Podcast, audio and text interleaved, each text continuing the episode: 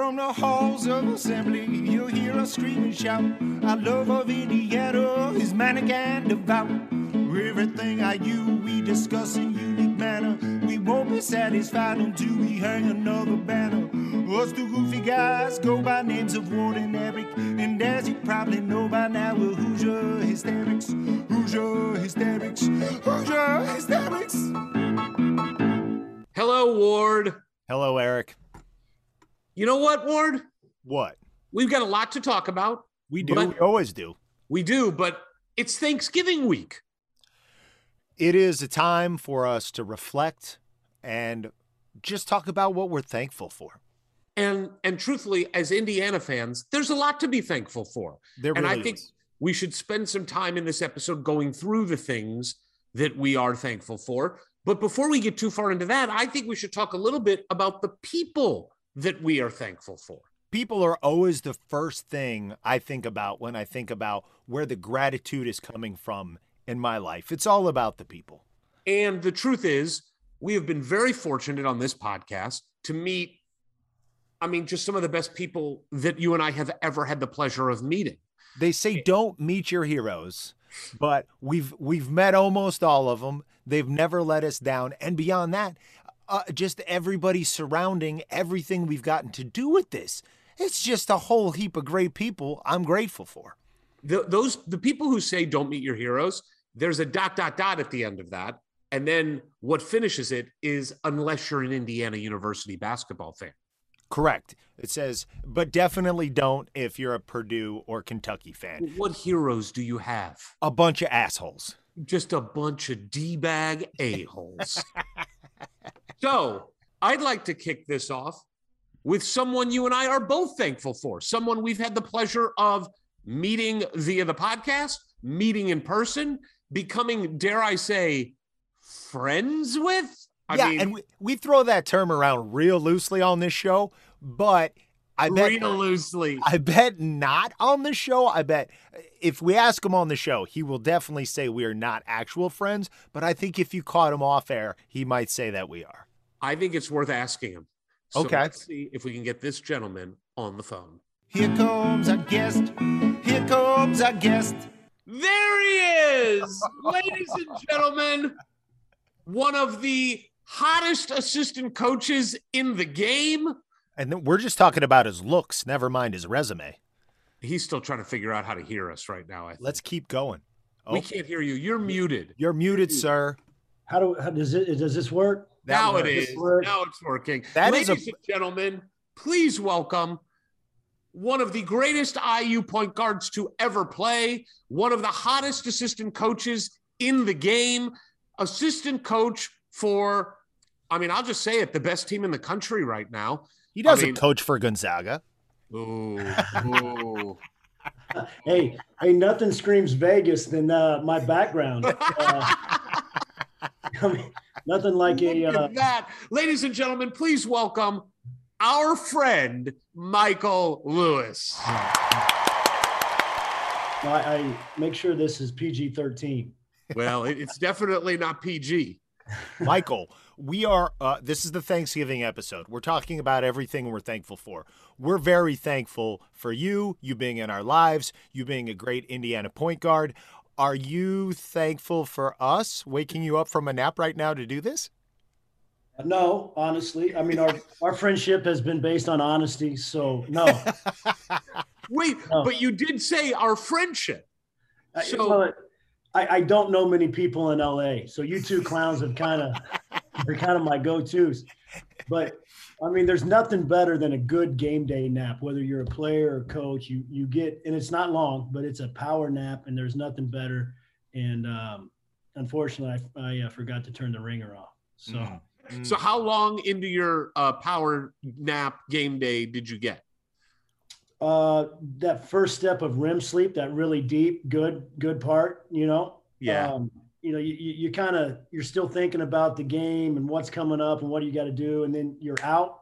Uh, and then I got the phone call. So That's rough. That's know, rough. That's typical timing of you guys. So, yeah, just always wrong. Always wrong. All right, let's get into some serious stuff. Look, man, you and I've talked about this uh, a little off air, but you have been a fan of college basketball your entire life. You're our age, so it's the better part of four and a half decades now. Mm-hmm. And you've been involved in college basketball since, you know, what, what, what when you first recruited when you were 16 years old, probably, you know, somewhere around there. Give or take, yeah. Yeah. So you've been in the game one way or the other, either, either as a, a recruit, a player, and then a coach for the better part of 30 years. And you are now the assistant coach for a team that is ranked number two in the country, undefeated, huge win last week against Villanova, uh, a Final Four run last year. Expectations are through the roof.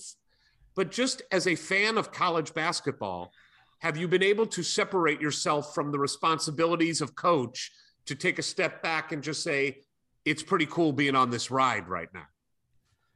Uh, yes and no, because you know, like you guys and and friends of mine, you know, they they constantly remind you, like, you know, hey, you're you get, a, you know, you're the coach of the number two team in the country. You get a chance to play in a number one versus number two game.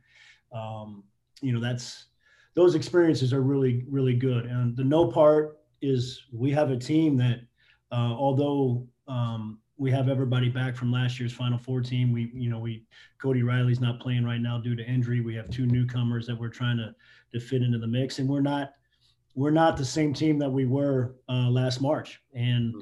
Um, you know, the the progress of our team is going to be dependent on how well we defend throughout the season, and we're not defending right now at the level that we were at last year's NCAA tournament. Um, and we got to get there. The, you know, we do have a team that can score the ball um, pretty easily, but we're not going to be the a team that can beat real teams and be involved in in uh, the games that we want to be involved with. Um, unless we continue to pro- progress throughout the season. So, um, you know, I'd, I'd, much rather be number one at the end of the year uh, mm-hmm. than number one, number two right now. Um, but that's that's the enjoyment of, of coaching and being a part of a team is when you get to go through a season. Um, you know, I don't think fans realize how long a season is, like because they, are riding the roller coaster, right? They're on the the ups and downs of wins and losses, and um, from a coach's perspective, with the team that we have, we just want to be on the on the steady climb. Um, and I think we learned a lot about ourselves in the Villanova game. Um, you know, we we didn't. Uh, it was a it was a good win, a great atmosphere, um, but we we can play a lot better, and that's that's the good thing. Um, you know, you don't want to peak in, on November 12th, but that was a pretty high level game in, in early November. Um, but it's nowhere near we where we want to be. I think we're going to learn a lot about ourselves this week. You know, we got Bellarmine tonight uh, Gonzaga tomorrow, uh, and then we finish uh, on Saturday with a road game at, at UNLV. So um, this is a big week for us.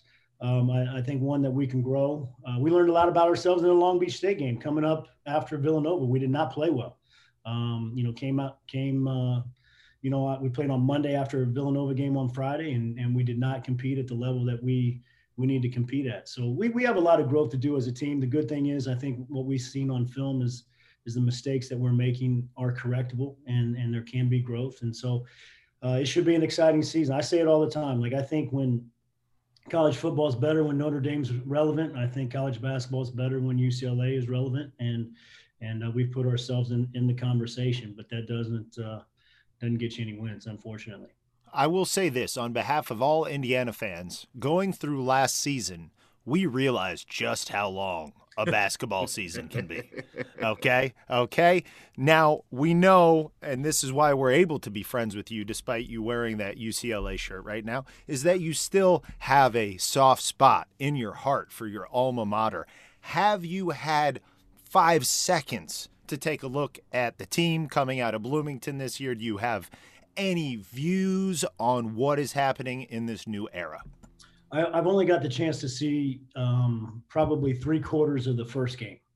Um, we we played, um, I believe, the same night. They played, you know, obviously the time changed way before us, um, and I, so I saw the the like three quarters of that game uh, in our conference room before we played.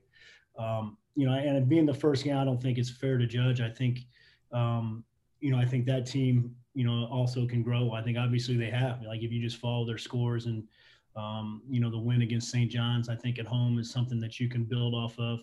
Um, you know, they obviously they've played um, some other teams where um, there's been notable progress. If just looking at the stat sheet, like I like I said, I haven't been able to put my eyes on it, but um, you you know they're they're getting coached um, by a guy that that really understands basketball. um, that has a great great sense of pride in in the university because he's, you know, like I said last last uh, spring, you know, there, there's when you when you've put yourself in that arena, when you've worn that uniform, um, when you've taken that floor, uh, you you have a different uh, level of appreciation for what that program stands for. And I think uh, Woody has that. Uh, I think he, you know, he's he's brought a different energy to the team. I think he's brought a different level of accountability to the team. Um, and I'm excited to watch those guys grow. You know, from from afar. And I think, um, you know, I don't I don't know their schedule great off the top of my. Well, I think they got the ACC challenge. I think Syracuse. I think that's going to be a um, a test where you can watch them go on the road um, and kind of see where they're at. Uh, I think um, the Notre Dame game and the Crossroads Classic uh, on a neutral site there, even though it's a, um, as we know, Indianapolis is a home game for yeah. Indiana. But you know, I think those those two games, along with um, the St. John's game, are good test uh, for where this team, you know, may be able to be and compete uh, when they get into the the Big Ten season. So you, uh, this is now your third season at UCLA. Yes. And when you took the job at UCLA, UCLA was coming off, you know, not a totally dissimilar uh, situation that, that Mike Woodson was coming into taking over for Archie's team, in that it was an underperforming program, wasn't meeting expectations. You guys came in and in your first season turned things around pretty dramatically. Uh, you know, and then obviously your first season did get cut short, so there was no NCAA tournament that year. Second season was magical and now you you are you know near the top of the polls how different is the challenge uh, of coaching a team with those expectations to start the year than you know kind of what you've been used to most of your career which is a team that you hope grows and and finds the best version of themselves as opposed to a team who you already know what the best version is which is a final four team and a national championship contender what are the differences in that challenge well that was the best version of last year's team you know, I think right. even though even though it's the same personnel, you you know you your your individuals grow in the off season, your team grow during the season. Um, and I think we had some good individual growth in the off season. I think some guys put in some time, um, and that's the, that's the beauty of of uh, being in a team sport and playing a playing a season is is that unknown. You know what what is our ceiling? You know I, I would I would think if you look at you know it reminds me of the story that Coach Knight used to uh, when he told the 76 team. You know, there's, you know, he looked at the schedule and, and he told that group of players, like, you know, there you shouldn't lose a game, you know, and, and I think that's much more difficult um, in these times because I think there's more parity in college basketball than there was in 76. Um, I wasn't even born in 76. Um, but, um, you know, when you look at our schedule, and, and, I know who we play. I mean, Villanova, Gonzaga, North Carolina, um, you know, but I I don't look at our schedule and think that there's a game that we can't win. You know, and, and so that's that's an exciting thing. Now, are you going to stub your foot? You know, you hope not, but reality is probably okay. So, but how can you, or you know, our, our focus each time is like we were disappointed in what we did against Long Beach State. Okay. But how well can we play uh, on November you know 22nd or whatever the date is like how good can we play december 18th and we want to make sure there's progression each time that we go out and you know the the thing about with us is we've talked to our guys like our, our opponent every night um, is ourselves we're playing against ourselves okay because we have a, a, a, standard of play that which we want to we want to play to so we're we're playing against ourselves every night now the team in the other uniform that provides a different challenge every night because of, of how they play, their talent level, things that they do offensively and defensively that may challenge us in different ways. But our true opponent every night is ourselves. And, and how well can we play to to our standard of play? And I think if we just keep focused on that, I think we can grow as a team. We can clean up some areas that we need to clean up. But um, you know, it being uh, this is different. You know, I've, I've never I've never been on a on a team that um, you know has this type of expectation placed on them both as a player and, and now as a coach so it is a, it is it is exciting but yet it, it also presents different challenges which i think as a coach is great because it's something you can grow from and learn from uh, hopefully in the future i hope this is not the last time that i'm on a team um, that has this type of expectations placed on them in the preseason Now I know uh, you want to win every game. You want to play as well as you possibly can every game. But I'm wondering earlier in the season, whether it's a Long Beach State or Gonzaga, you've got some new pieces. You're missing a piece or two. How much are you and you know Coach Coach Mick willing to experiment now? Maybe take some risks with your rotation or your lineups or even some of the schemes now and say, oh, maybe we're not going to play quite as good because we're trying to figure out who this team is and, and maybe sacrifice some of a game or part of a game being the best you can possibly be because you think it's going to pay off later. Is that part of the thinking at all? I, think you try to coach each game to win. You know, I think you, you, you coach each game to win. You prepare each game to win. Like we prepare um, every day in practice to play against our best opponent. You know, like we're not preparing to play against um, Team X. Like we're preparing to play against the best team on our schedule. Um, you know, who is that right now on paper? It's Gonzaga. You know, like who is that at the end of the year? I, you know, nobody knows yet. Nobody can say that. But um, that's how we have to prepare. You know, every day is you prepare to win. Like, you know, we played uh, Villanova and and you know that was a high level game and you know we have you know Peyton Watson who has a lot of uh, a lot of hype. He's McDonald's All American. He's projected as a lottery pick in this year's NBA draft um, and he didn't play a lot of minutes. As it, it was a different level, it wouldn't have been fair to throw him out there hmm. um, in that type of game, especially with you when you have a team like we have that has the experience that we have of playing in in big time games. Um, not that he doesn't have the ability to play in that game, um, but is he ready for that game on November 12th? You know, I, you know, I, I don't, I don't know. I we we didn't feel like.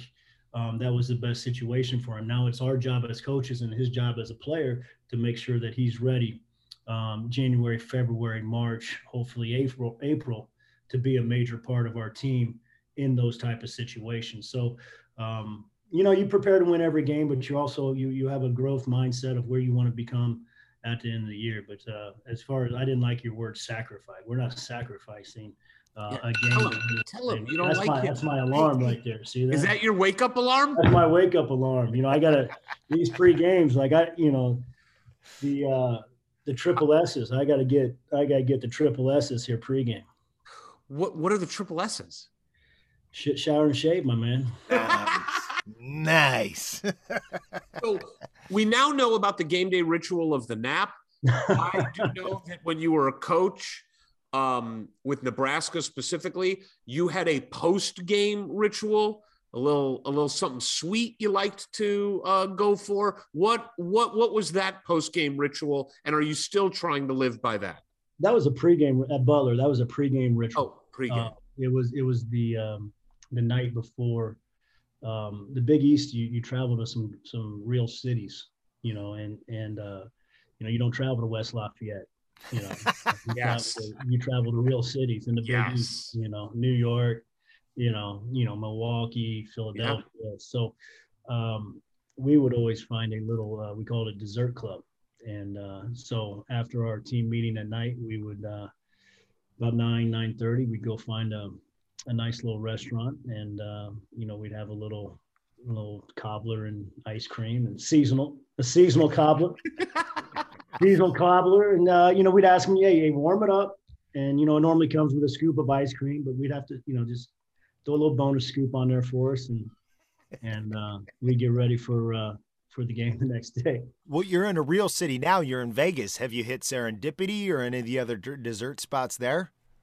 No, we, we got in last night. Um, had a, got a, had a good meal in, in our meeting, and my, my family got in as well last night. And so trying to get them settled. I uh, and as as Eric knows, and, and you probably Ward, I've been uh, uh, Coach Cronin wanted to go back to suits this year, so I had to go on, on a little uh, weight loss program so I could so I could fit in the old suits. So, uh, but I'm proud to announce we're down 15. Uh, nice. Can, I was going to say the, the funny thing. The oh face. yeah, it's slimming up. You know, wait till I shave; it'll really slim up. Now, yeah. The, the funny thing is, all the pants would button, uh, so I must carry everything way waist up. Now I had a there the jacket was a you know a little tighter squeeze, you know, yeah. but um, so far, every suit that I've thrown on, I've been able to to fit into. So we're, we're still working. We're trying to get back.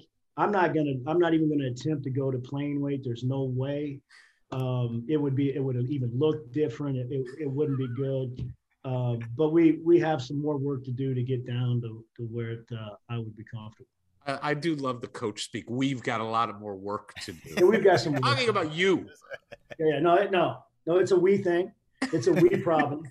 Okay, it's a group effort. It's going to take a little bit of everybody to you know kind of keep this thing going. Uh, Mike, wait, I've got another question Sure. because we're talking about what we're But you're, thankful you're, you're going to rush my triple S now. You're I, I get it. I get it. We'll keep this short, but uh, and uh, Eric won't love this. But are you as thankful as I am for how the Indianapolis Colts are playing right now? Because I know you're a fan. We've been to a well, game we we again we we have some work to do. We do have some work to do. Um, we dug ourselves quite a hole, but um, you know, at, over the course of a season, we've seen some growth. We we we figured a few things out. Um, you know, but no, I, I'm excited. I kind of. I kind of poo-pooed them early and was down on them, but um, they're bringing me back in, so there, there's some excitement. So I think we can make a little playoff push, and then you know, it's like the NCAA tournament. All you got to do is get in. Once you get in, you can you can control it from there. So we'll let you get to your three S's, but I do want to ask this. You you talked about how um, you know college basketball is better when UCLA is relevant, which I totally agree with. It's also better when Indiana is relevant. I and I think you know you you see that in television ratings and things like that. Indiana's got a big alumni base that care about the program. They buy tickets, they travel. Uh, the schedule for Indiana is is something that's gotten a lot of attention this year. It, it's you were kind going through the games that we have, but it's an easier schedule on purpose, designed for a first year coach. But Indiana, and by all accounts from Woody and Scott Dolson, everybody's talked about we want to play marquee games going forward and we want to get those on the schedule. The the Crossroads Classic is ending. We've got a uh, an agent, uh, a secret agent named Michael Lewis at another blue blood program. Is there any chance that a UCLA Indiana series could happen in the future? uh, I mean, I don't think there's um, any reason why it couldn't. You know, I know. Um, you know, I, scheduling is much more difficult than what fans, Sure. you know, see. It's not like By the way, hey, when you say Okay. fans, just say you. I know what you're saying. You're just saying, listen, idiots. There's a lot of shit Singular. you don't understand as Singular. morons. well, no, like Just- people. That's what no, you're people, saying. No, people think it's like, you know, Mick calling up Woody and be like, hey, let's play. All right, great. And we just, you know, no. I mean, there's there's dates, there's facilities, there's TV, there, I mean, there's a lot of different things that come into play, especially earlier in the season. You're you're uh, scheduling scheduling against um, like like we played Villanova on a Friday night because we had a Saturday football game, right? Now that's not something Villanova has to worry about. We're we're we're returning the game to Villanova, but not next year like normal home and home series would be we're skipping a year because Villanova wants to play us um, in their in their downtown arena where the Sixers play, so they can sell more tickets instead of being on campus. There's just a lot of different Fair enough. uh, a lot of different moving parts that that go into other than just picking up the phone and saying, "Hey, let's let's hoop." So, um, you know, I, I think obviously we're open to, to playing um, a lot of different teams. Uh, I think we're in discussions with a lot of different teams. Um, a lot of times, Midwest teams don't want to come out west.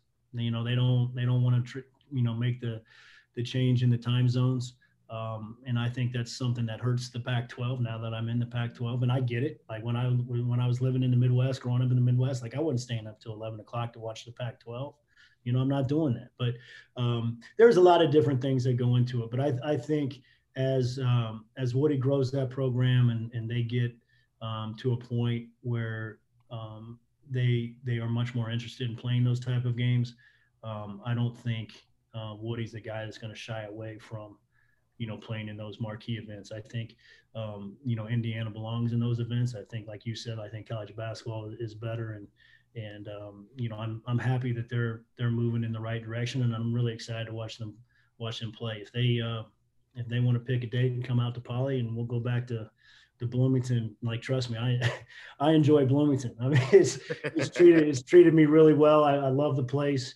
Um, but like I said, there's a lot of different things that go into it. All right. Michael, Well, I'm I'm very I'm very thankful you forgot to turn your phone off this afternoon.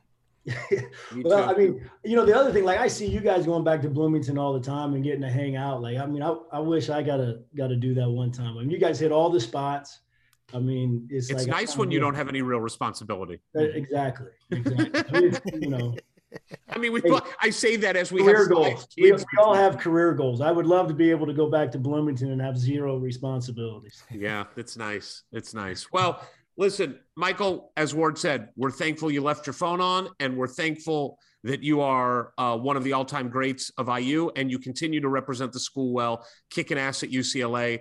And I'm thankful that Ward and I will be able to go see a game or two at UCLA because you guys have done a really special thing there, and it's fun uh, to root for you and root for them. So, uh, as long as it has no impact on Indiana whatsoever. Correct. Well, I'm I'm envious, Ward, of your hair, and uh, Eric, I'm thankful that normally every time I jump on this, uh, box of cigars shows up. So I'm thankful for that.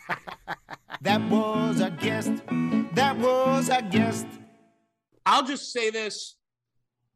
I'm just happy Michael Lewis is an Indiana Hoosier. That's it. I'm just happy for the fact that he grew up in Jasper and played for Indiana and was the all time assist leader until Yogi Ferrell surpassed him. The dude's awesome. And even though I think he wouldn't necessarily use the word friend, we will use the word friend. He used friendship. I'll take it. I'm thankful for that acknowledgement. So, Ward, it's Thanksgiving. It's our Thanksgiving episode. Let's hit two things that each of us are thankful for when it comes to Indiana University athletics. Only two? You want to do more? We could do three, Okay, yeah, three. Great. three each. Sure. I'll start. I'll start big picture. Big picture. Okay.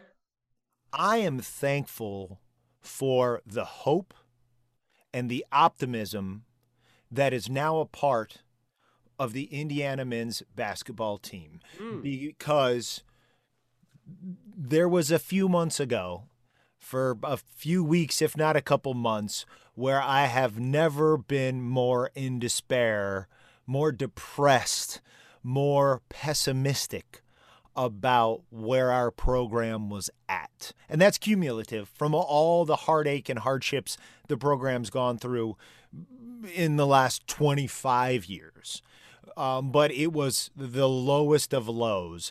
And what Scott Dolson did by hiring Coach Woodson and all the moves that have been made, whether retaining Kenya, bringing in Ya, Dane, the transfer portal, the new recruits, keeping some of the other key players around, it's just pretty much on a weekly basis, there's been something else to get happy and hopeful and optimistic about. Sitting at 4 and 0 with a big game against Jackson State tonight. I am just very thankful to be this optimistic about the direction of Indiana University men's basketball. Well said. I am thankful for Tom Allen. That's right. I like it. Right. Because listen, we are not Alabama. We are not Ohio State. We're not even Wisconsin football. We're not Michigan football. Uh, yeah. We are the losingest program in the history of Division 1 football. Okay? Indiana University has lost more football games than any Division 1 team ever. This is turning the aircraft carrier around. And what Tom Allen has done since he's been there is made significant strides in changing the direction and the trajectory of this program, both with on the field performance and with recruiting successes. We have stubbed our whole lower body this year. Okay. It's been awful.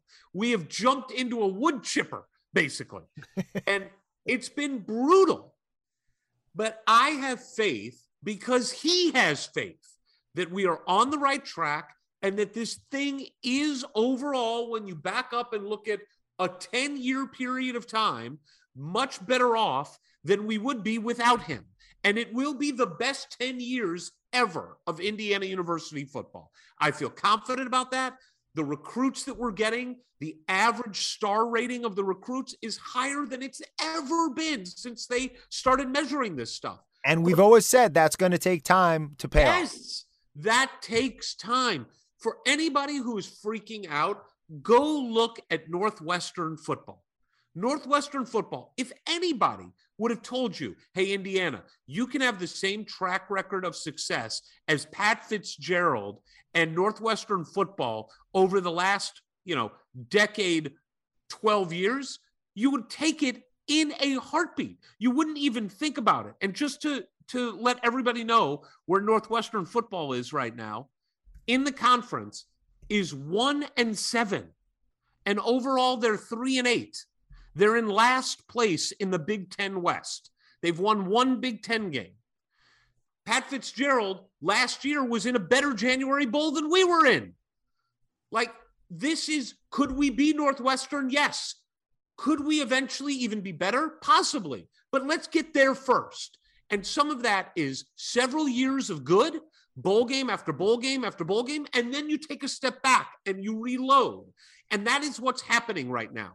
The benefit from that great run, which culminated last January, the benefit of that are recruits that will not be on the field making a difference for two years from now. It takes a while. And so, yes, I'm disappointed. Yes, I'm pissed off. Yes, he has to make changes. But I have faith because Tom Allen is the only guy that could have given us the faith that we had last year in the last couple years. And he's my guy, and I'm sticking by him in IU football. And I am thankful that he's the one leading our program. Very well said. I agree with everything you said. And I will only add that I am thankful that this season is almost over.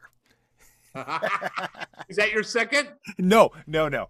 Um, I I want to give a shout out because I didn't really in my last note of gratitude um, to some some folks we've gotten to know a little bit behind the scenes. Um, the managers, the office staff, the people who tolerate our presence when we do come around, and more importantly, make that whole thing go that means so much to us. When I was over at your house for the game last night and we saw it a timeout. All those managers, all uh, obviously the assistant coaches, but the guys on the staff, the Brian Walshes of the world, that that is a small army of people that's making this thing go, and they never get the love, they never get the shout out, they never get the spotlight, but they make it happen every single day. And I think it's something that unless you are there every day and you're seeing what they're doing, how could you possibly know? And we've had a couple glimpses of that in our trips back. And it's really remarkable what a huge team effort it is to get that team on the floor on national TV where we can all watch them and cheer them on. So I am very thankful for everybody in the athletic department at the university who contributes to our favorite thing in the world, tied with our children. Yeah, and by the way, just to give a couple other guys shout outs, you, you, know, you mentioned Brian Walsh, who, by the way, we do not have the Gabe Cupps commitment if it is not from Brian Walsh. Mm-hmm. Okay, Brian Walsh, Benny Sander, Benny of operations. Thank you. I, I should thank him specifically for my candy stripe pants.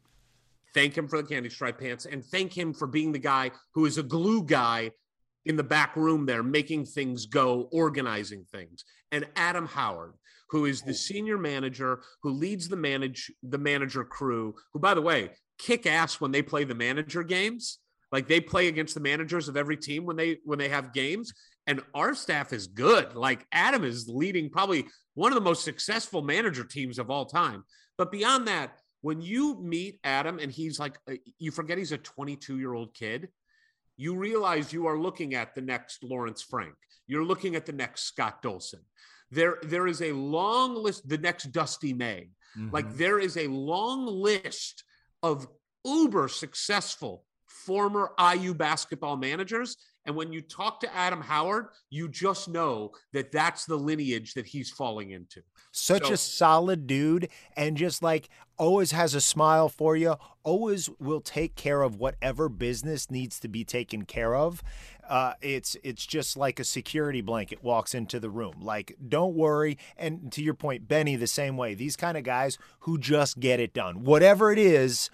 Ask them to do it, and they figure it out. And and for somebody like Coach Woodson, who's operating at thirty thousand feet, you know, to have guys boots like that on the ground, everybody should should be thankful for them this holiday season. I am going to use this one a little bit broader. I want to thank the entire IU women's basketball program. Excellent. The amount of joy that this women's basketball program has given me and my family, and my daughters specifically, and the community of Indiana is it's just unspeakable. It is we you and I grew up Indiana fans. Indiana women's basketball was never a thing. A it non-entity. something that happened, but it never was something that that that um captured the attention of the casual fan. Even a diehard fan was hard to to find that really was into IU women's basketball. What Teri Moren and her staff and this core group of players, Ali Patberg, Grace Berger, Mackenzie Holmes, Nicole Condano Hillary, Aleksa Gulbe, which is the returning starting five from last year, what they have done is just remarkable. And the way they play is fun and refreshing. Mhm. The way they carry themselves is makes you prideful that they're wearing the the candy stripes and the cream and crimson. The way we got to see them at the fan fest interact with 120 young girls who want nothing more than to be around their heroes, these titans of basketball, the, the IU women's basketball program, how invested they were in every single one of them. I am just so proud of that program.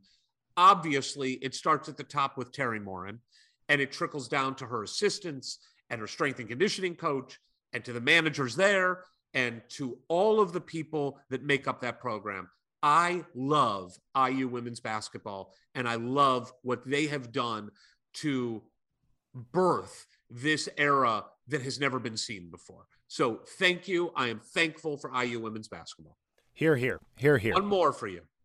Uh, I'm surprised uh, I got this one before you because I know you feel this every bit as me. I am thankful to every single person who has come in and participated and contributed to the NIL collective. That was going to be my next one. Hey, sorry, buddy. Sorry, buddy. It's right there. Yeah. This is an extraordinary leap of faith. So many people have taken. Um, and obviously, it's it's not about us. We're we're the conduit, if you will. It's about so many devoted Hoosier fans who want to do whatever they can. You know, whether it's five dollars, fifty dollars, it all makes a tremendous difference in keeping uh, this program relevant and competitive and helping it get back to the highest level because there are no better fans in the United States, the continental United States. We talked about Alaska. They've they've got some they've got some real you're not paying attention anymore. Why'd you call me out? I was, Look, the I fact was of the, actually sending a text back to someone who was asking about NIL. See, there it is. It's something to be thankful for almost every moment of every day because the response has been extraordinary. And whether it be from the very first people who jumped in right from the get go, or the thousands of people who showed up at the fan fest. And unlike those other schools where there was just freebie tickets to get in and please please come be around our team no these people put down their benjamins their abrahams their georges to to not only get access to these players but to support these players and to make sure future players know that there are no fans that are going to support them vocally uh, in assembly hall or monetarily out of their own hard-earned dollars um, to be an Indiana basketball player. And it's been really, really cool and heartening to see how many people have come uh, join that cause. And, and I am eternally grateful and thankful to all of them. And so is Indiana University because it's making a difference. It is making a difference in how we are positioned with recruits and how we are positioned with our current players. Anybody considering leaving, you know, might give it a second thought because they know that in year one of this, they made some pretty good, fairly easy money. And they know that that's coming from you guys. So, and, and, sponsors. I mean, like, besides the individuals ward, community cars, York Automotive, Mark Cuban, uh, and some that wanted to be anonymous. Uh, very sizable contributions to this to this fund and this effort. And I, you're so right; it's the perfect thing to be thankful for. And I will end by saying that for almost three years now, the better part of two and a half years, I am thankful that we have been Powered by.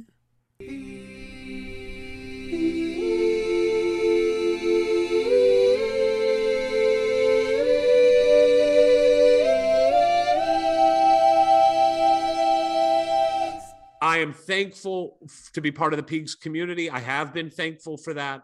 It's been an incredible partnership. Um, I'm still a fan of Peegs and I use it all the time. It is my go to website. There is, you know, how your phone tracks your screen time? Yeah. If it tracked my time on Peegs, it would be about 80% of my total screen time. It would be 80% Peegs, 15% Twitter, 5% Pornhub. No, I, no, I'm sorry. I can't say that. Nope. You can keep that. You can keep that I'm because I'm that. in it for the comedy, Ward. I'm in it for the comedy. I appreciate. I am thankful for your commitment. Uh, but I am thankful for Mike, Jeff, Ken, Trevor, the the team at, at peegs.com. I'm thankful uh, for all that they do because man, I, I mean, I honestly don't know what I would. I would be really productive. I think I would be a, re- a much more productive human if it weren't for them. But they sure as hell fill me with a lot of enjoyment and entertainment, and I'm just thankful for everything they do for all Indiana University fans. I'll cap it off with something we can all be thankful for. This is for all of us. This isn't me. This is everybody. You're adding a seventh. I mean, you're No. getting four, and I'm getting This- three. This is for us. This is for us. Okay. No matter how good they are, we are all still very thankful we're not Purdue fans. Oh, yes. So true. That's fair. That is really fair. It, it's so true. I don't care. I don't care how good they are, how good they look. There is no way on God's green earth I would want to be a Purdue fan. No, it's disgusting. It's disgusting. And you know what? I know another gentleman that I am thankful for who agrees with that sentiment. I'm thankful for this guy too. And we're lucky enough to have him on not for the first time, but for the second time. So, in a very rare Hoosier Hysterics episode, but why not? It's Thanksgiving, not one guest, but two guests. Let's bring them on. Here comes our guest. Here comes our guest. Ladies and gentlemen, boys and girls, we've got somebody, a real glutton for punishment. He came back. We already did this once, but there's been some exciting things in his life that uh, is available for all of us to participate in. So Eric is going to give us a, a summation of this gentleman, not the whole laundry list. We'll be here for 10 minutes before he could actually speak. So Eric, catch us up to date here what this gentleman has done since last we spoke. Well, I mean, I don't know about since last we spoke, but the reason we're talking to this gentleman is because for almost 12 years, he led the Indiana University Athletics Department as the athletic director. During his time there, 28 individual, one NCAA team championship. He raised the graduation rate from 77% when he took over to 91%. Mm-hmm. He spent and raised I mean, what, like a third of a billion dollars basically in improving what had become a rundown athletic department infrastructure and all the facilities. He brought in a group of coaches that we are still benefiting from in a majority of the sports. He established things like the IU Student Bill of Rights, which really was a seminal piece of policy that that has been lauded nationwide. It was really the first of its kind. He established the IU Excellence Academy. He established the mantra of 24 sports, one team. He was a huge proponent of diversity and uh, equal rights. He was on the forefront of making sure that uh, any sexual violence or, or any harassment got nipped in the bud at Indiana. Uh, bottom line, he restored credibility to IU athletics that for a long time had been diminished. And for that, we are eternally grateful. And it's something that has cast a long, good shadow that we are still benefiting from. And he put it all into a book called Making Your Own Luck that is available now on all uh, retailers, all book retailers. You can get it. I got it on iBooks. You can get it on iBooks. You can get it on Amazon. You can get it at, at bookstores. Uh, put out by Indiana University Press, right? Uh, and and I got to tell you, we'll get into it, but an unbelievably entertaining and insightful read, which I think those two things do not always live side by side. You can either get insight in a nonfiction book or you can get entertainment, but it is rare that the two are just so commingled as they are in this book. So please, with no further ado, welcome Fred Glass. Thanks, guys. I really appreciate the chance to be on, and I really appreciate that introduction. I kind of feel like I should rest my case. I can only screw it up from here after that. Uh, but again, thanks for your interest. I really enjoyed our our visit the last time, so I think you guys might be the gluttons for punishment. well, we did that- too, and look, it was one of our most listened to episodes. People, uh, I think, really like hearing from you, Fred. You have obviously an insight that that only a handful of people have ever had for Indiana athletics. And and you were so honest and open and transparent. And really I mean I just want to dive into the book because that's what the book is. And so the, my first question is just you are now in the wake of sharing it with the world. And and I'm sure you have interacted with plenty of people who have read it. What has that been like for you as people have read your very personal stories and and come up to you to discuss them? Yeah, so um, I will tell you that there was a moment um, right before I sort of finally let it go and turned it in. Like, I'm not, I'm not going to do this. You know, why do I want to? Because I did really try to be pretty transparent about my life and and and my shortcomings and my wrong turns and stuff like that and and um, I was kind of like, why do I want to do that? But but but I did want to do that because um, I thought it made it a more honest book, um, and I think it made it more compelling just to be sort of the call to arms that I hope that it is. I hope it's a book ultimately about empowerment, and that a goof like me, a goof like me, can do things that are pretty neat. Then then other people ought to try it too. And and I and I can't really um, say a goof like me unless I show what a goof I was, you know. So it, it all fit together. But then uh, it, it's weird because when you roll it out, nobody's read it. So it's like spring training. It's like pre-conference basketball. Everything's good, you know. right. Nobody's read it. And I was nervous but excited about people reading it. Now people have read it. People whose judgments I value, and I, I don't think too many people will come up and say, "Hey, your book sucks." So I, I get but it's been nice to hear from people and people like you that that that I think enjoyed. I know it's not going to be a a bestseller or a Pulitzer or anything like that, but but it was a compelling, like, personal story. Hopefully, it's a good message, and um, it's been fun to actually talk to people that have read it now. Well, it was really fun to read it. We know one of the catalysts for you writing it was your mother telling you that you'd have to write a book someday. I do wonder, as you took on your mother's challenge, and you've taken on many ginormous challenges in your life and career, which you uh, outline and really go into great detail on a lot of it in this book. How hard was it to write a whole book? Yeah, so it was it was hard, but you know, like Mark Twain said, you know, I didn't have time to write you a short letter, so I had to write you this long one. When when, when I when I first did it, it was long, man. It was like at least twice as long as the book that, that was published because I was basically trying to write the family stories. You know, I'm an only child. My parents are gone. My mother had recently been deceased. And, and I know how quickly those stories dissipate. So it was really this long kind of memoir. Um, and I loved it because one of my kids said to me, because I had them read it, and that was really for them. And they said, uh, okay, dad, but what's the book about? Mm. which I thought was like an awesome criticism wrapped up in a question, you know. Right. And, and, the, the fact is, it really wasn't about anything. It was like an endless Seinfeld episode of me meandering around and showing up places and stuff, you know. So um, I took that to heart and I, you know, reread it, and and and that's when it started to reveal itself to me about these points in time where I had recognized and seized opportunities, sort of accidentally, you know, sort of backed into them. It wasn't like I had this vision. It was just like life happened. And, and, and in, in several places, I think, I made decisions and learned something. And so once it was viewed from that prism, then it was easy because the stories that didn't really apply to that were out, no matter how funny or whatever, or how much I liked writing them. Um, and then and then the ones that underscored that were in. And, and I, and, I, resisted advice that I got from editors and others to write what I thought was a very formulaic book. You know, mm. chapter one, precept one, here's the precept, here's the story. Let's revisit the precept, bold print.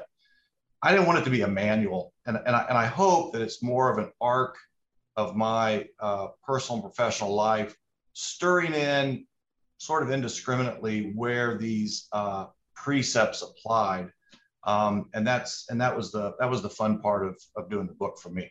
Well one of the most fun parts of the book is that you do lay out these precepts on how you kind of have lived your life and and and how you think you could be helpful maybe to someone else. And that's been informed by i mean let's face it you you've had the good fortune and put yourself in in some of those situations of meeting some of the most impressive people ever I mean, from Birch Bayh to Evan Bayh to just being around presidents and you know presidents of universities and mayors and I mean great people who have a lot of wisdom to share. To your Jesuit education, to really what I found to just be emotional and fascinating. Growing up, you know, in a Skid Row bar, you know, or bars, I should say, with a father who was an alcoholic, who who um, you know posed obvious challenges. And and i really liked the vulnerability that you you bring to those stories.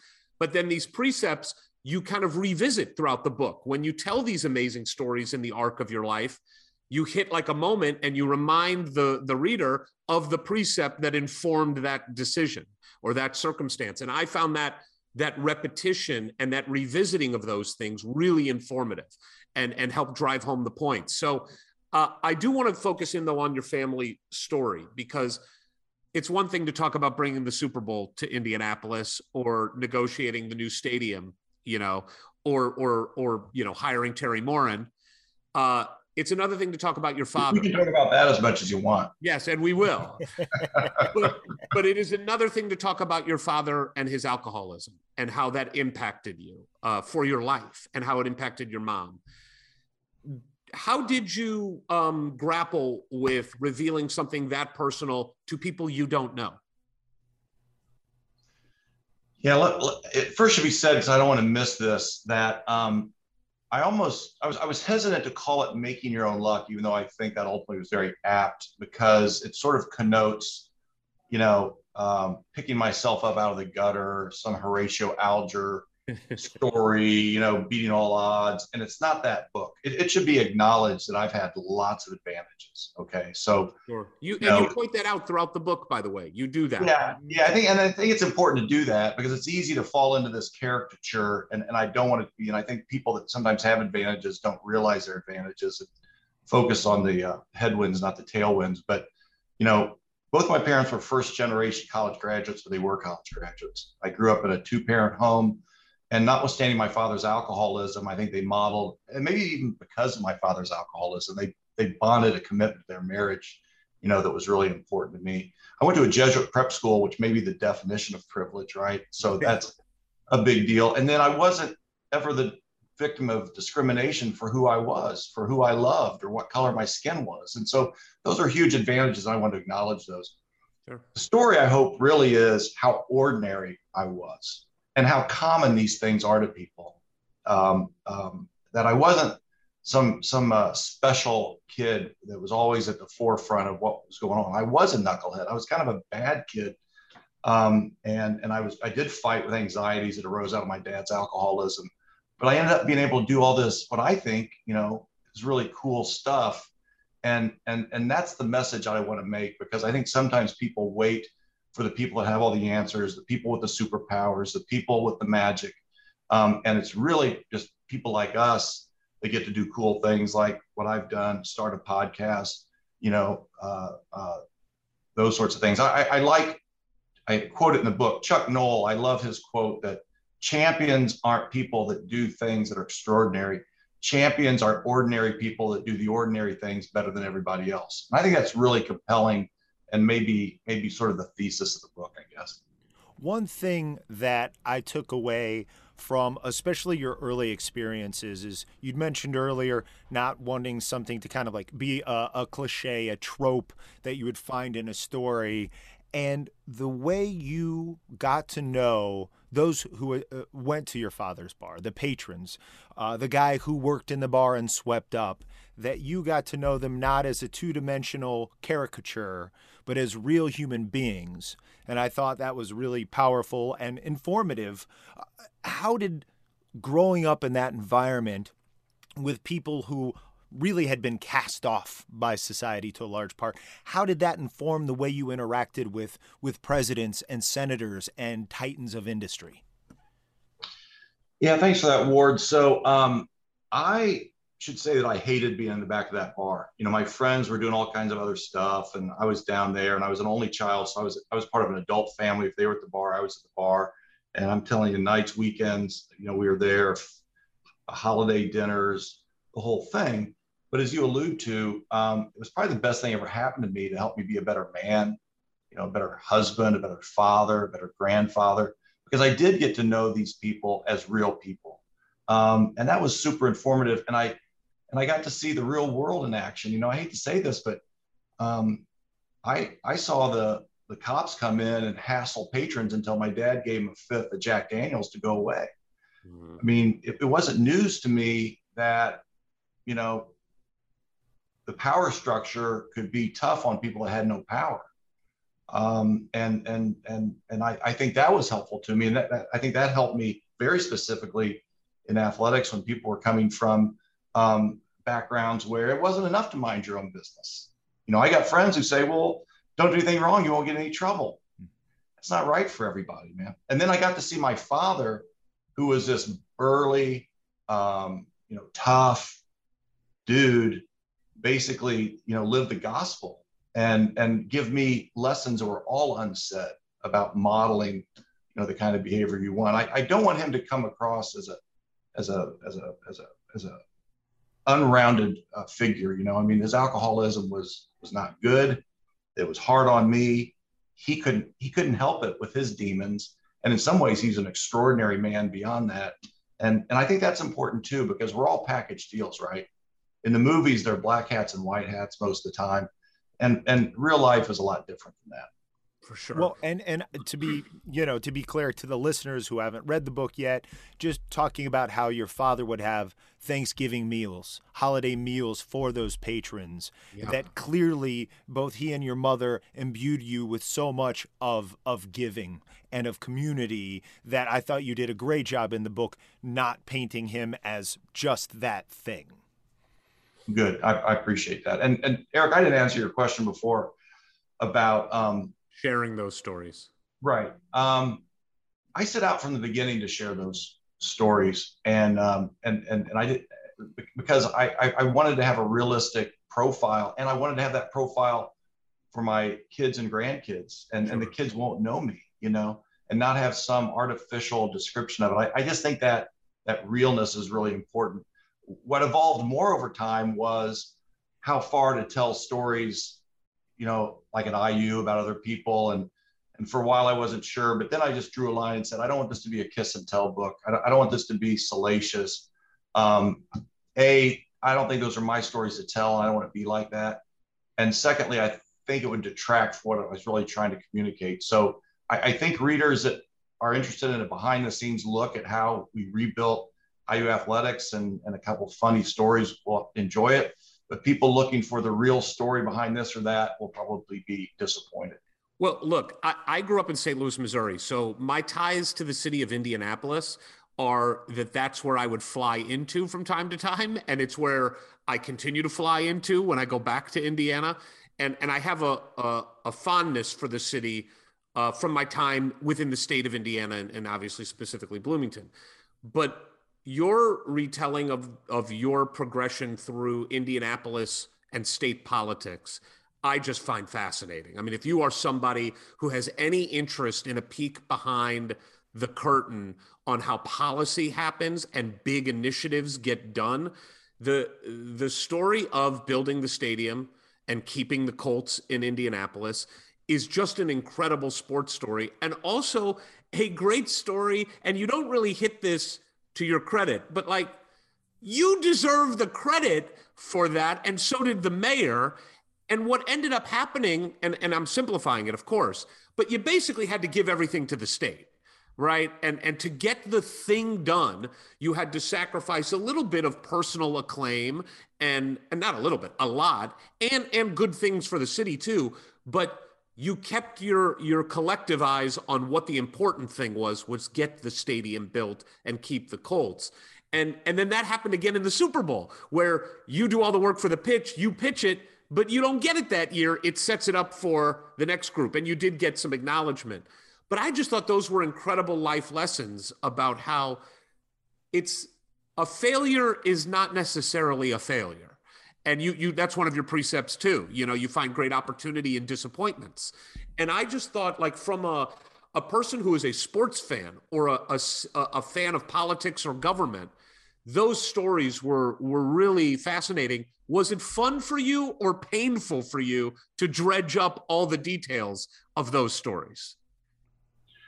You know, um, I'm going to be honest and say it was it was painful, really. Um, yeah. The the uh, the early stories um, with the tavern and and and reliving about my uh, anxiety attacks. Um, I I wouldn't sleep, and and I and I almost felt my felt myself falling back into having anxiety attacks from wow. reliving that so much. That was that that was hard, and then I really got pissed all over again about the way the stadium deal went down and how bad it really was. And I, I tried to make it very factual. I, you don't see a lot of adverbs in there. I, you know, I tried to make it very factual, and readers can conclude themselves kind of what what happened. But but that was you know disappointing to revisit that. But to your ultimate point, you know, the city got what it wanted. You know, to, to save our baby, we gave it up for adoption and and and it's grown into an awesome kid you know so i know it sounds maybe like pablum but it's not. It's it's the result is what matters. What what what teddy roosevelt say it's amazing how much you can get done if you don't care who gets credit. And, and i think bart peterson certainly lived that. Mm. But that that is the opposite i would say of modern day politics right? I mean it is not about getting the thing done. It is simply about you know, um, triangulating your support so that you can get reelected or prevent the other guy from getting something done that he could get credit for or she could get credit for. And that's why I, I found those stories, and they were very factual and procedural, but they were inspirational because it was a group of people that were trying to do something really good for a city and a state.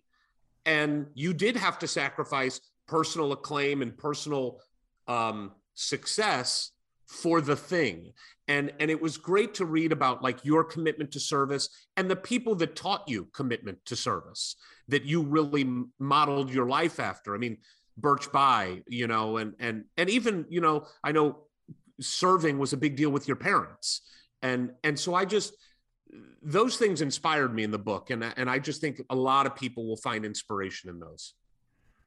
I, I appreciate that. I I, uh, I, I think you hit on something too in the book that that I I because I grab onto this thing about luck is where preparation meets opportunity because so many people I think like to define luck as happenstance. Right. You know that just happened, and it, and and often in the case of isn't that guy lucky, and and I think sometimes that takes people off the hook for responsibility for their own development if if they see other people's achievement as being attributed to luck in the happenstance set. You know, it's like Arnold Palmer says he, he got luckier as he practiced more. And, and I think that's really uh, the case about luck is where preparation meets opportunity. And, and so I try to define my preparation as all that went before me, most of which I didn't have anything to do with. Right. right? So, so, so the Skid Row bar, I didn't even like that. I certainly didn't get credit for that. My dad's alcoholism, I didn't like that. I didn't get credit for that. My parents modeling public service across the spectrum um, my parents being progressive on issues about race relations. Um, that I get no that I shouldn't get any credit for that. I don't get any credit for that. A modest amount of credit for getting myself, you know, through uh, through college and law school. But I, I think that's important because I think people ought to embrace their preparation, even if it's stuff they don't particularly like, or even if it's stuff for which they take no credit, because that's all part of the all part of the package. And I think the more you um, embrace that as opposed to push against it, the more you can help convert that into opportunities. Well, and as a reader, seeing the painstaking efforts and and the failures on the way to success, and as a lifelong Colts fan, knowing how how crucial it was with that work you did behind the scenes so that we're still cheering on this team. This is where I take a moment in this week where our theme is gratitude and being thankful on Thanksgiving. How thankful are, are you that we have Jonathan Taylor playing in Indianapolis right now? right. Yeah, boy, that's for sure, man. And when he was at Wisconsin, the last I ever thought I'd do is root for him. but, but, he's uh, he's he's special, and um, yeah, I mean, you guys, I'm old enough that I remember Indianapolis before the Colts, and and whether you like it or not, NFL city, man, equals Major League City, and you know, if you if you watch the news in another market, Indianapolis is a place that they report the weather. They didn't do that before there was a team here. Mm-hmm. You know, it's just it's a big deal. And fortunately, I think we have tremendous. A lot of people give Jim Irsay a hard time. I, who could want a better owner than Jim Irsay? He's the he wears his heart on his sleeve, invests everything. I mean, Edgerrin James and he are boys. He, he asked him to introduce him into the Hall of Fame. He gives Edgerrin James a full scale ring for the Super Bowl after he left the team. Wow. You know, he's a he's a dude, man. And then and then with the current guys with Frank Reich and Bill Polian's one of my mentors and heroes. It's a class franchise. It's like the new Pittsburgh, the new New York Giants, I think, and and that reflects well on our city, and I'm grateful for it. Uh, as a a product of a town that has lost two football teams in St. Louis, I can tell you when you don't have a football team, you are not a major city. And and St. Louis is a case study in that because you can look at the resurgence and the downfall of that city and tie it pretty closely to when we had NFL franchises and when we have not. And it's uh it's a sad story. There's we won't get into St. Louis politics. That's a whole other. That, the good news is it means there's an opening here, and we're bringing Eric into Colts fandom, kicking and screaming, but we are getting him on board. That's right. Um, I do want to ask you a question as we move into your life. Um, you know, I mean, I, again, the, the stories of working in politics and working with Evan Bayh.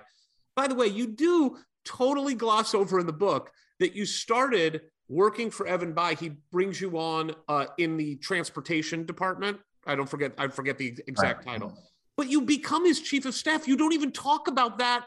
Like that's a big moment, Fred. You became the chief of staff for the governor, and you just. I was like reading the book and going, wait a minute, where did that story? Where's the story where they gave him that job? So I do have to ask you, what was what did happen when he asked you to become the chief of staff?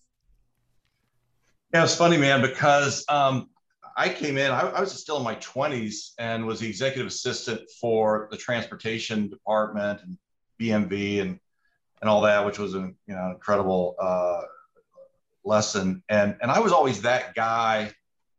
This will surprise you guys probably, but I was always that guy that had the legal pad and was like writing down and following up and getting stuff done and all that to the point where the chief of staff asked me to be his deputy chief of staff. And he said, I just need you to help get shit done. So, because I'm busy, you know, so I was like the chief get shit done guy as the deputy chief of staff because I was kind of an outlier. You know, I mean, I wasn't at the heart of the of the of the uh, executive team. And then when when the chief of, when the chief of staff decided to leave, somewhat to my surprise, he recommended me as chief of staff, and I didn't have a real close relationship with Evan at the time. I mean, I you know, knew him, of course, and all that. And so it was a little bit of a leap of faith for him to make me uh, chief of staff. But I was still like 31 years old, and and um, you know, so it, it was it was it was a big deal, and it was one of those moments where I didn't feel like I had the chops for that. But all that matters, according to your precepts, is the guy who's hiring you believes it. Exactly, and that that's what that's one of the early examples of that. And so that that and that was that was awesome. I mean, that was uh, to have that um, confidence placed in me early in my career, and and have to sink or swim early in my career, um, and and and largely swim, has helped me a tremendous amount ever since. I also love the timeline, real quick, of just 12 years before that, let's not forget that you were arrested not once, but twice. And you want to talk about an ordinary guy's story? There you go. I mean, one of us has been arrested in the state of Indiana twice. twice. so two out of three here. We got the majority. There we go. I like it. Um, I like it. What what I wanted to get to because I think it's coming from politics, and you make no. I mean, you can't hide from it, but you're a Democrat. You have liberal beliefs and progressive beliefs, and you're in a state of Indiana that that does not on a statewide uh, basis embrace that line of thinking. And I am curious when you took the job at Indiana, and we have found this doing on our podcast, you know that the vast majority of people that are following you, especially in the state, are not of your political leanings.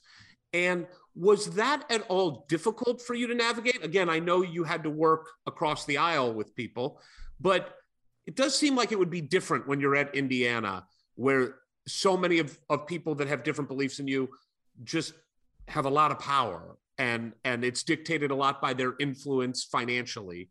Was that um how was that? Was that hard?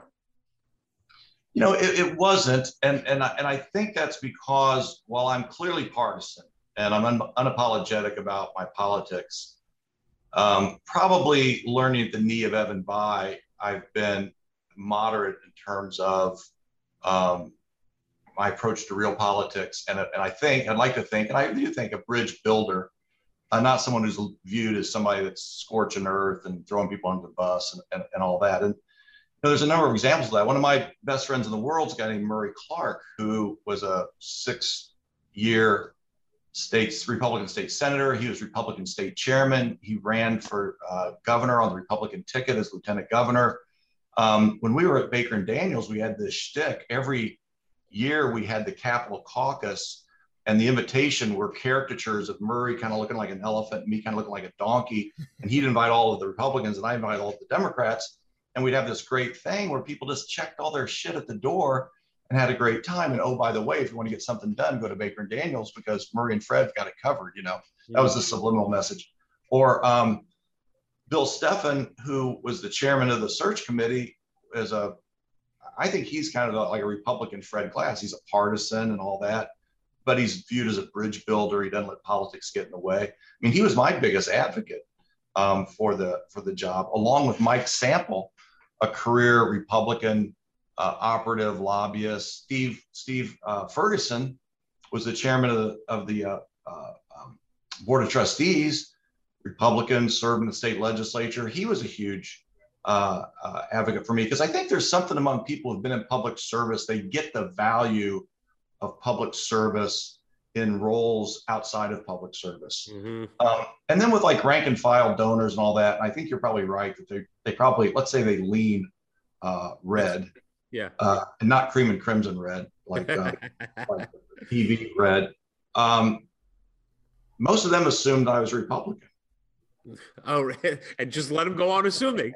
yeah, and, and, but but but the ones that that knew I wasn't, I don't think particularly cared, you know. And so it, so that was a long way of coming back to it was never really an issue as far as I'm concerned.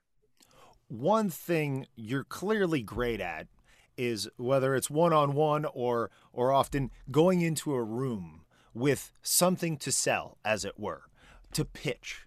Whether it's yourself for the IUAD job or Indianapolis to host the Super Bowl, or or or donors of either political ilk or apolitical uh, to to commit money to the university to get things done. You're really good at at getting what you need from people to get these great things accomplished what's what's the magic there? How do you make your own luck when you walk into a room and you need to convince people to to give you something or to approve of something that's key to something huge happening?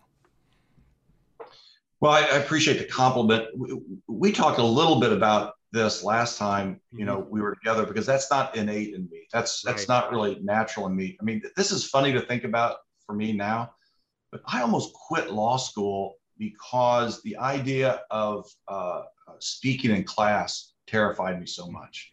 You know, I would throw up on the way to school most days my first year. We drove, I lived by this um, uh, grain elevator that smelled like popcorn. And still, Yeah. when I go into a theater or something and smell that popcorn, man, I get this anxious feeling and I have to remember why, you know? And and I and I that's not very flattering of me, but I tell that story and I've told it to a lot of students at IU because who you are when you're 20 isn't who you are when you're 30 or 40 or 50. And, and you shouldn't assume I can't do that or that's going to be an impediment to my career. Because I mean, being a lawyer is my lifelong thing. And, and I'm not going to say, oh, I like almost quit, but I thought about quitting. I didn't want to, I didn't want to go in there and do that. So, um, so I think it's something I, I learned over time and I like advocacy. I like, I like, I, I like litigation because I like writing advocacy. I liked working with a judge because I liked writing opinions that had a tone of this is, of course, the natural outcome, but it's really an advocacy piece, right? About what your position is. And so I liked it. I did, I did more of it. And um, that's the way you get stuff done. And so, you know, 20 year old Fred would not, no rap no girls fred in college would not go in and own a room and work the room okay? But now i'm i'm i'm i think i'm introverted um, even though some people are surprised by that and it's a little bit of a push to go and you know work the room. But when i'm working in kind of an advocacy role um, i you know I, I enjoy that. Then it's not about you. Your focus is on what you're there to advocate for. Yeah, that's right. Although now it's weird because promoting this book's a little is like a little bit about me, and that feels weird because I was always the guy pushing somebody else's right. agenda. I mean, I, I I had this in the book and I left it out. I was going to put it in an appendix, but I had these staff rules for a for a, uh, a staff member for the governor, and I used to give them um, verbally to uh, people and then when I left, Governor Bayh asked me to write them down so they could keep them and, and inculcate them in people going forward. And and you know, one of them was you you have no significance beyond who you work for. You know, Hmm. check everything you care about at the door, and without um, without fail and without pause, everything good is in the governor's name. You know, that's my world. And so this is um, a little different because even though it's the book, it's me, and it and it feels a little weird. Sure. I want to dig in on two two things in the book. One that I just am genuinely curious about, and it's when you talked about the Super Bowl bid that you you needed to figure out a way to differentiate your bid from other cities, and one of them, and I think maybe the major one, was that you were going to raise the money to spend on the Super Bowl, the twenty five million, before you got the the Super Bowl granted to Indianapolis what I am just curious about is the people that and businesses that you got to give you that money. Are they just giving it to you on the come that if you get the Super Bowl, it will be good for the city and you're you're you're appealing to their civic pride, or is there a um, a direct financial benefit for them that they earn the money back somehow? Eric, it's 100% the former. And, and to me, that's the special sauce of Indianapolis. And, and that's why, like, the guys at the NFL are like, you'll never do that. Because I said, look, I get that a mark against us is we're a small market team. And you guys might wonder if we've got the chops to raise the money to put on the kind of Super Bowl you want. I'm going to take that off, issue off the table by raising it in advance. And they thought I was crazy.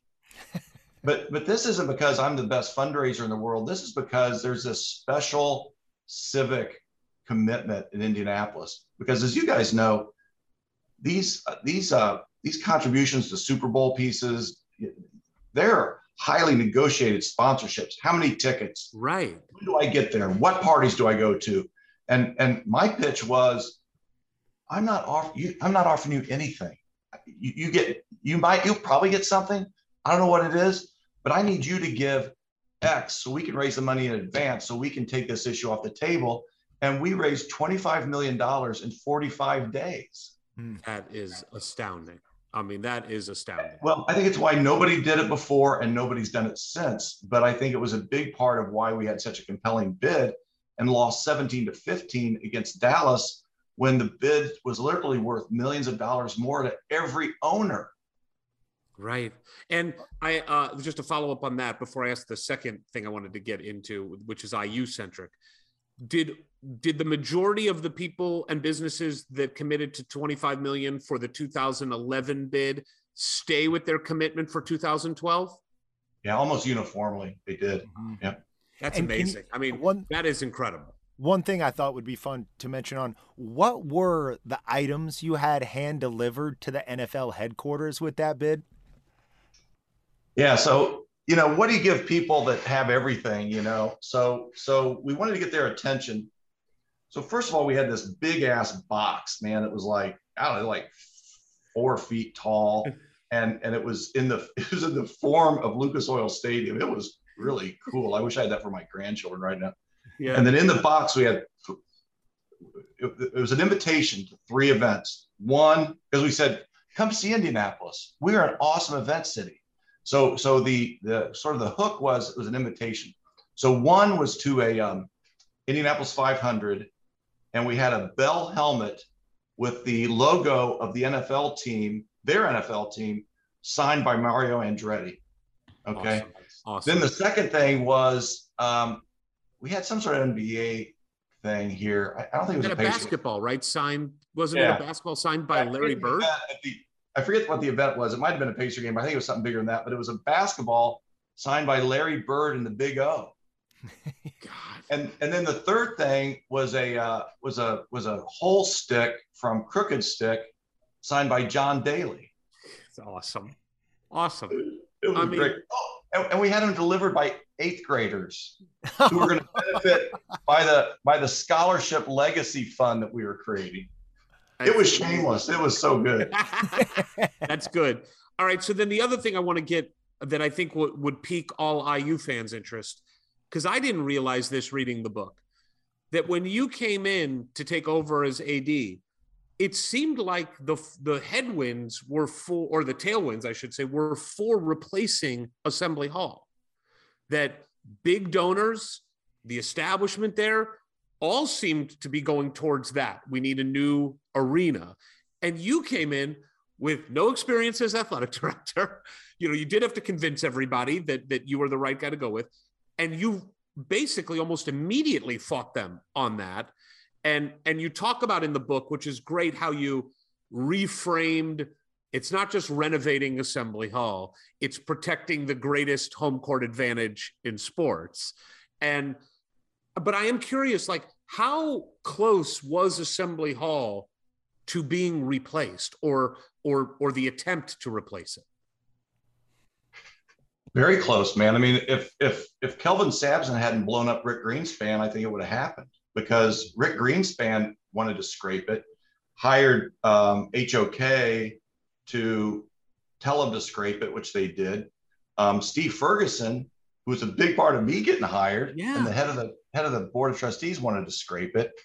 They spent a bunch of money to relocate a uh, utility line um, when they built um, Cook Hall, so that because the plan was scrape Assembly Hall where it is, move it to the south, so it'd be right in front of Cook Hall. They spent millions of dollars to preserve that eventuality, Hmm. not possibility. The Board of Trustees passed a resolution that basically said scrape it with all deliberate speed. It was it was university policy to tear down Assembly Hall and build a new one. And, and I get the argument for that. You know, reasonable people can disagree about it, but but but I didn't I didn't think it was for me. It wasn't a it wasn't close. And as I say in the book, you know, I didn't want some cookie cutter. You know, with all due respect to Ohio State and Michigan State and Wisconsin and um, you know hockey schools. Not coincidentally, they've got that multi-purpose, could be anywhere NBA feel. And um, you know, when the lights come on at Assembly Hall, nobody's got to say live from Assembly Hall because you know. Mhm. And and I've talked to coaches, man.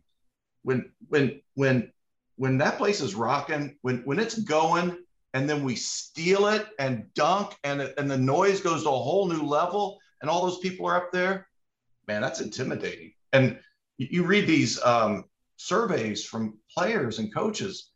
It's the hardest place to play. And and I just thought it was unwise to give that up and thought that we could keep the iconic nature of it and and save it. Um, and and and you know that that's what we did.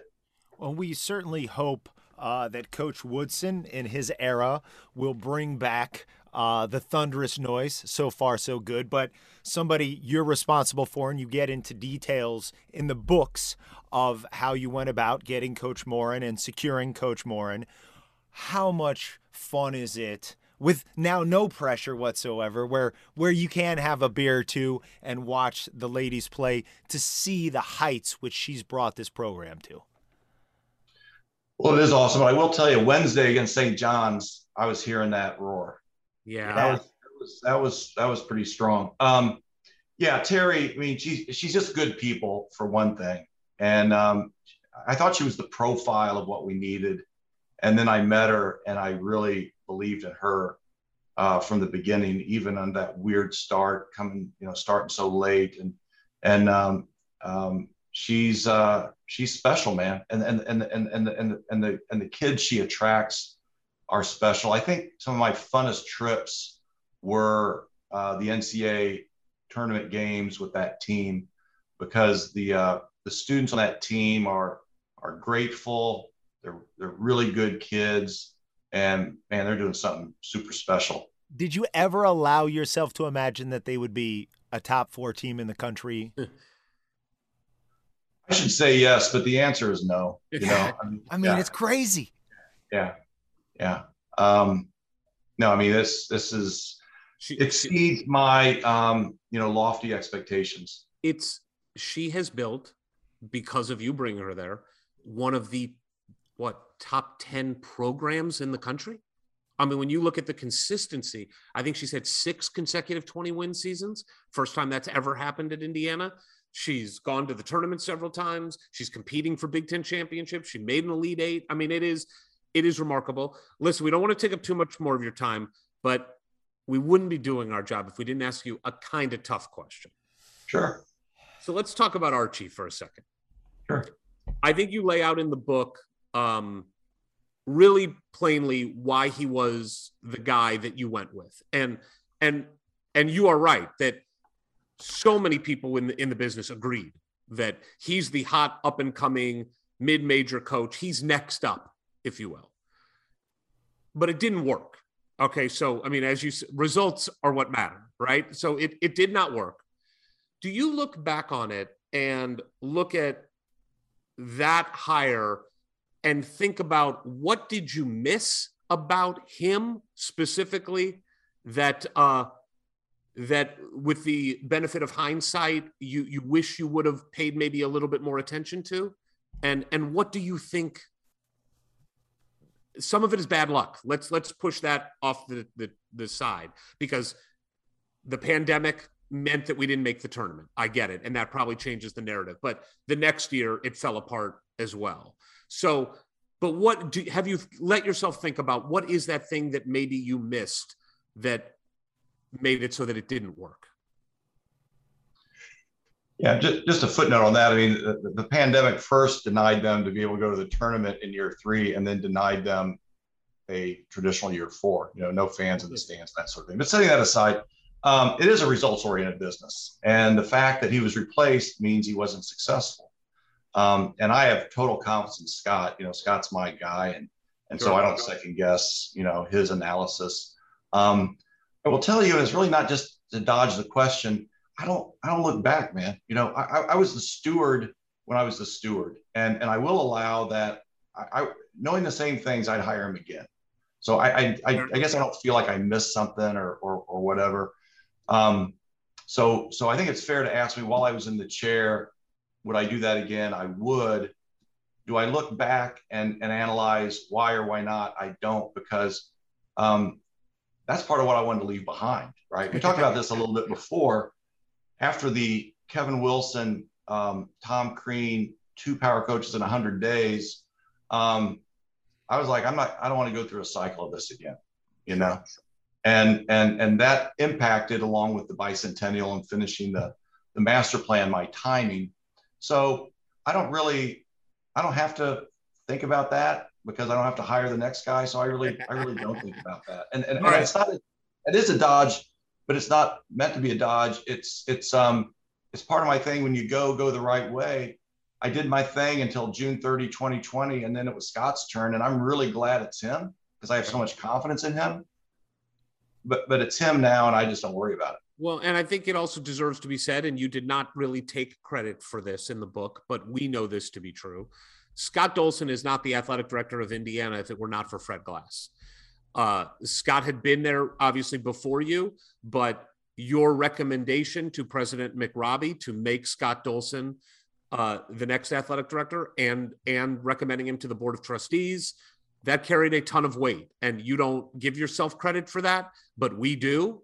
We we know that that was the case. And i think that as people um, have gotten to know scott over the last year or so in a way that they did not before you you deserve thanks of a hoosier nation for that and and i know we we do thank you for that i appreciate that guys i really do well and now that you get to to just be a fan and and watch these Hoosiers. Obviously, you watch the St. John's game. As people are listening to this, we're all getting ready to to take on Syracuse. What what do you th- I mean, what are you seeing from the team so far? What do you what do you like? What are you excited about? Maybe what do you have some reservations about? You know, what's the what's the ceiling for this season?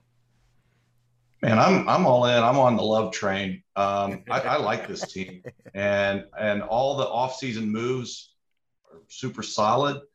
Um, and I think really everything that everything that's gone right has gone right, and and nothing that could go wrong has gone wrong.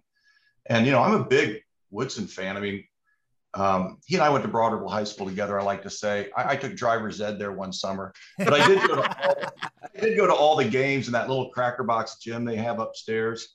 Uh, and you know, he was my era uh, there. So um, I uh, I've always you know admired him a great deal, and and um, so I'm all in and and cheering on the the Who uh, every every game. Uh, we're going to wrap it up. I want to say this just to wrap it up about the book. The book is, like I said, entertaining and insightful. It is funny. It is fun.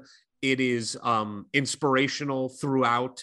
Uh, it is. I, I hate using the word educational. I like insightful more. But as somebody who, you know, if you're in business, if you're just you know just trying to better yourself and create the best version of yourself these precepts that you put in the book the values that you instilled at indiana that you really lay out in great detail i just find you know that they are so applicable to anyone uh, you know how you run your family how you try to be in your business um, how you try to treat people i love the idea of i had not heard this before the the platinum rule and not the golden rule of mm-hmm. treat people the way they want to be treated. I, I just think there's so much in there that you put in in such a digestible way. There is just the book is very easy to read, but very dense with just great stuff. But I also want to make note of there are, and you alluded to this at the beginning, there are places you could have gone in this book, especially when you talk about some of the hirings and firings at Indiana, that you don't go. And I found it classy and showed your integrity. And there, it's in the past, and there's no need to dredge up some of that stuff. And I thought that was refreshing in an age where, you know, look, I work in entertainment where everybody writes a tell all book and you write an expose or an op ed in some thing. And if you've got the goods you divulge the goods because that's what gets clicks and that's what sells. And you decided to write a book that was inspirational and would help people and wasn't about tearing anybody else down. And i i found that to be just so refreshing. And i had no doubt that's what it would be because that's who you are. You're a classy guy and you ran the athletic department in a way that makes hoosiers proud and we still are proud and and i just want to thank you for it i think the book is a gift to not just hoosiers but anybody who's got interest in sports and athletics it's a great great book and uh, everyone should go get it. Making Your Own Luck by Fred Glass, available everywhere books are sold, right? Awesome. Exactly right. Thanks, guys. I really appreciate being on, and, I, and your generous comments are so nice, and and uh, I appreciate your interest and the reflections. You obviously uh, read the book. That's kind of you. Well, and to stay on the theme of thankfulness, not just as a Hoosier fan, but as a Colts fan, mm-hmm. as a native Hoosier who's way, way out here and has limited impact on what goes on there. Uh, Indiana would be a lot better uh, the more Fred Glasses we'd have running around because you've made an impact not just on our school, but on that city, which affects the whole state. And uh, th- this Thanksgiving week, thank you. That's very kind of you. Appreciate you guys. Thanks so much. Let's just say adult Fred Glass is running around. The younger Fred Glass running around. Hey, a little problematic. No, yeah. no separation. No separate. It's all the same guy. It's all it's part of the journey. Deal. It's yeah. a package deal, like you said. All right, Fred, you be good. Have a great Thanksgiving with your family, yeah. and we'll talk to you soon. Thanks, guys. Really do appreciate it. Take care now. That was a guest. That was a guest. I just really enjoy talking to him. I do. I think He's such an accomplished guy, but he's a very easy guy to talk to. He's laid back. He's laid back, but he's a killer too. Like, let's not kid ourselves. To accomplish what he has accomplished professionally takes a killer. And and um, like you said, the, the city of Indianapolis and the state of Indiana owe him a great deal. And look, yes, there are things we disagreed with on how he ran IU's athletic department on a granular level. Like Archie was a bad decision. Okay. Right. But who amongst us thought that at the time? No. And, and on a overall, you know, um, scope, what he did to save Indiana athletics as a whole is deserving of our gratitude. I mean, it just flat out is. We were a mess. The facilities were dilapidated. We were behind everyone in the conference. Well, and really, you know, talking with Coach Crean about the disaster that that athletic department was when he walked in here, just the turnover, the shambles that it was in. And there's no manual on how to get your athletic department back to be amongst the most respected in the country. And he did that in relatively short order. And when you lose, it's one thing to fix a building. You know what I mean? Like, look, it takes a lot for the infrastructure and to get the money and to find the right design and to get through all the red tape that you have to get through to build a building. But that is a tangible, very easy thing to put out on a piece of paper and say, okay, we need $100 million to do X, Y, and Z. It is another thing to restore respectability and credibility to an athletic department. That is so difficult. And he did that through strong, clear leadership. And I respect that, even though I disagree with some of the specifics. I, I respect what he did. And we would not be having the success in many of the the programs that we have if it were not for him. And look, we could talk about football, and I'm sure we will. Oh, I was afraid you were going to bring it up, and I'm glad you didn't. well, but I, I mean, look, it, it, we're having a terrible year, but the last his tenure and what he did for IU football was the best it had been since Mallory. Okay, yeah, so to be fair, I thought if we did go there with this conversation, um, that Fred would have some very insightful things to say as to why it it went south this year and why there'd be reason for optimism going forward because he knows Tom Allen. Yeah, I, I just uh, I really appreciate Fred Glass and and I am thankful for Fred Glass's tenure as athletic director of Indiana because I do think that the Scott Dolson era, which I think is going to stand on the shoulders of that era, is due to the fact that Fred Glass built this incredible foundation that allows us to now get to excellence in, and, in on the on the fields of play uh uh the metrics. And and to that point um it's definitely in vogue to talk about the last 4 years and how dreadful they were for the basketball team. But the fact is it wasn't like what Kelvin Sampson left. There was a base here from which Woody could grow this program in pretty short order because the house was in order. He came into an orderly house, which now he can sprinkle his magic Woody dust on and really take things to the level we all wanted to get back to.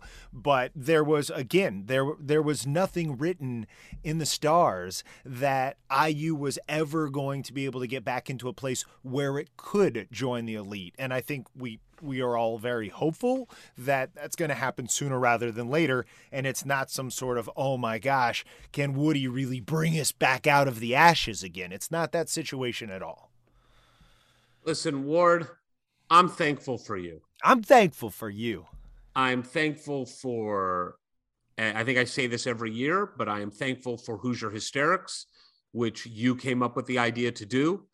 I am thankful that we get to do this on a regular basis. I am thankful that you and your beautiful family were at my house last night and we got to watch the Indiana game together while our great- kids swam in the pool. Great night. It was awesome. And I am thankful that Indiana University is the thread that that you know ties us together. And uh because if it weren't for Indiana, I would not want to spend any time with you. No, no, no, no. We we we might text each other every once in a while around the holidays, but probably not. Yeah, probably not is, is the right one. but I, I am extremely thankful for you and your friendship. And I'm extremely thankful, eternally thankful for anyone who listens to us, watches a video on Twitter, likes a tweet, comes up to us when we're in Indiana to shake our hand or tell us that they enjoy listening to the podcast or find the tweets funny. I I am thankful for the Indiana University greater community that we are a part of. It is, you know, beyond my family. It is as meaningful of a thing that exists in my life, and I derive great pleasure and pride from it. It fills me up with optimism and and and happiness, and I am I am truly grateful for it and thankful. Every single person, especially who's still listening at this point in the program, extra gratitude to you because you know it's it's hardcore once the guests are over if you're still here listening. But no, I'm I'm just still kind of blown away every time somebody whether they be somebody I've known for 20 years or somebody I just met who say they listen to this and I know it's often because of those guests guests we have and I'm very grateful people are willing to come on here and share their stories and insights with us. Um, but you know, a lot of times it's it's a couple three hours out of your week and to to share that you do listen it does mean a lot. And every time we sit down to do it i'm so grateful to know that you're going to be out there listening and hopefully we do a, a good enough job to bring you back next week. Happy Thanksgiving. Follow us on Twitter at Hoosier Hysterics for the hysterics, no E, no I. but, But the sometimes sometimes why gobble gobble From the halls of assembly, you'll hear us scream and shout. Our love of Indiana is manic and devout. Everything IU we discuss in unique manner. We won't be satisfied until we hang another banner. Us two goofy guys go by names of Ward and Eric, and as you probably know by now, we're Hoosier Hysterics. Hoosier Hysterics. Hoosier Hysterics.